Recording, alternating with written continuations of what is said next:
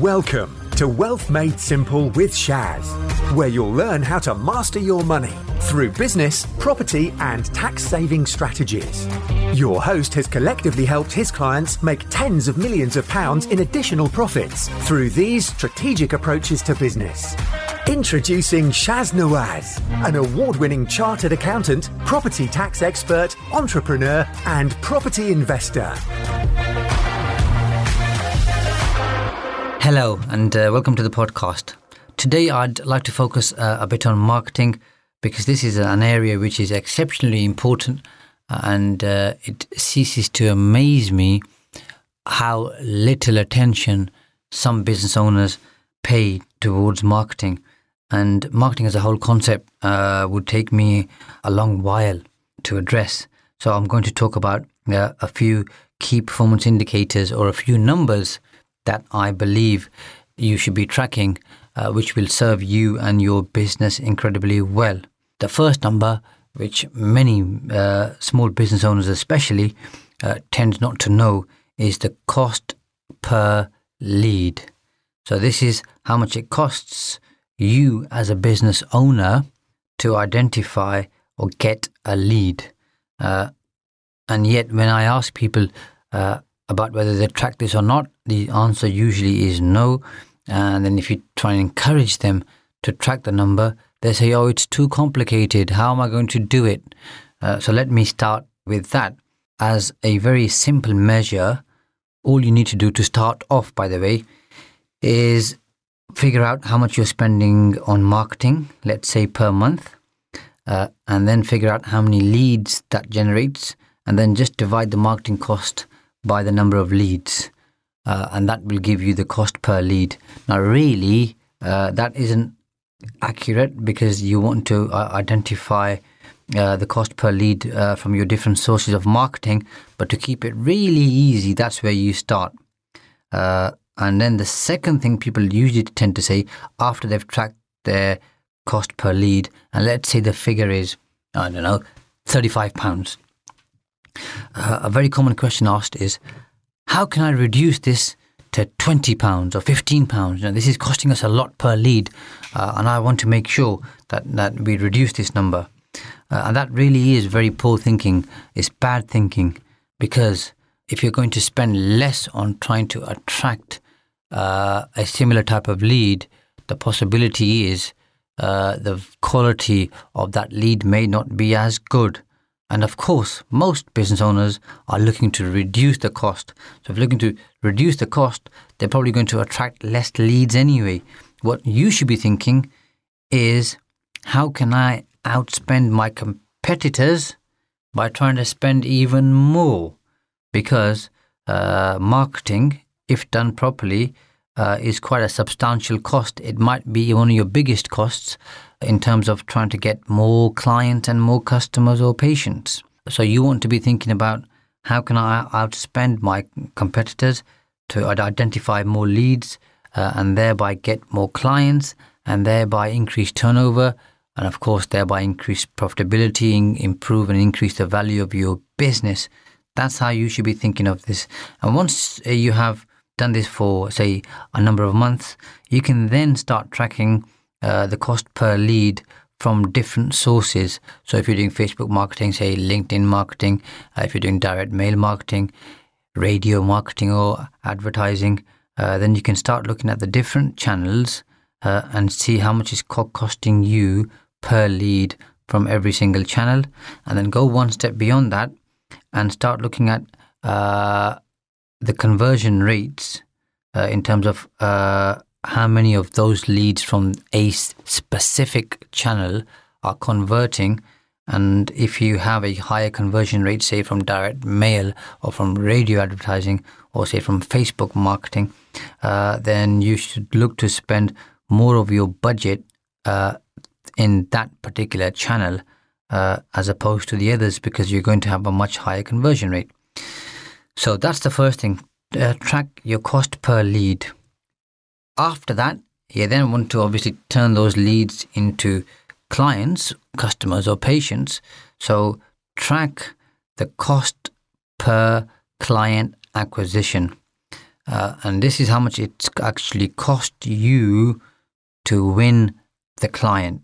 Uh, and again, you should be spending money on mm, identifying leads and then spending money on trying to convert those into clients.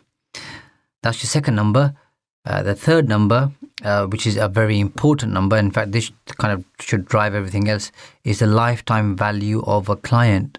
So work out uh, how long, on average, a client, customer, patient stays with you.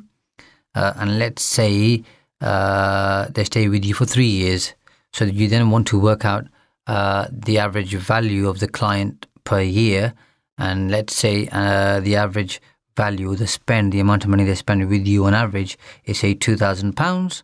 And if they're staying with you for three years, that means it, the total value to you is £6,000. Then you want to be thinking about, okay, how much am I willing to pay for a client who is going to generate for me £6,000 over three years?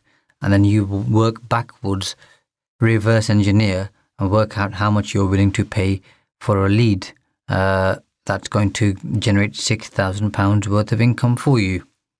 So, those are the three numbers that I think you should focus on cost per lead, cost per client acquisition, lifetime value. Above and beyond this, what you, you should also do is focus on getting more referrals. And yet, uh, what I find is most customers, clients, patients are reasonably happy as long as they're happy with the service to recommend their service provider. But the service provider never ever asks them for a referral. So they kind of assume that their uh, supplier doesn't want referrals or they don't need referrals or they're already too busy because uh, they, they've never asked for a referral. So therefore, leave things as they are. Uh, so always ask your clients for referrals. If they don't give you a referral, uh, that that is a good uh, temperature check because it tells you something's wrong. If a client, customer, patient is not willing to refer you, that means they're not entirely happy with the service or product you're providing. So you should go in and try and remedy that as soon as possible. Uh, if they are willing to provide you with a referral, fantastic. Guess how much that, that's costing you? Not much. So uh, referrals are low cost and sometimes no cost. So low cost or no cost.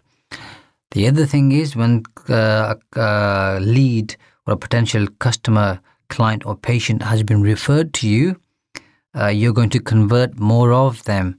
And the reason for that is because the person who's referred them has already put in a good word about your business and your service or your product, and they've done some of the selling on your behalf. So that lead is going to be warmer than usual so they're more likely to convert. Uh, the other thing is, if you get your best clients or your A grade clients to refer uh, new clients to you, guess what? They're more likely to refer clients who are similar to them. Therefore, you'll get uh, lots of A grade clients.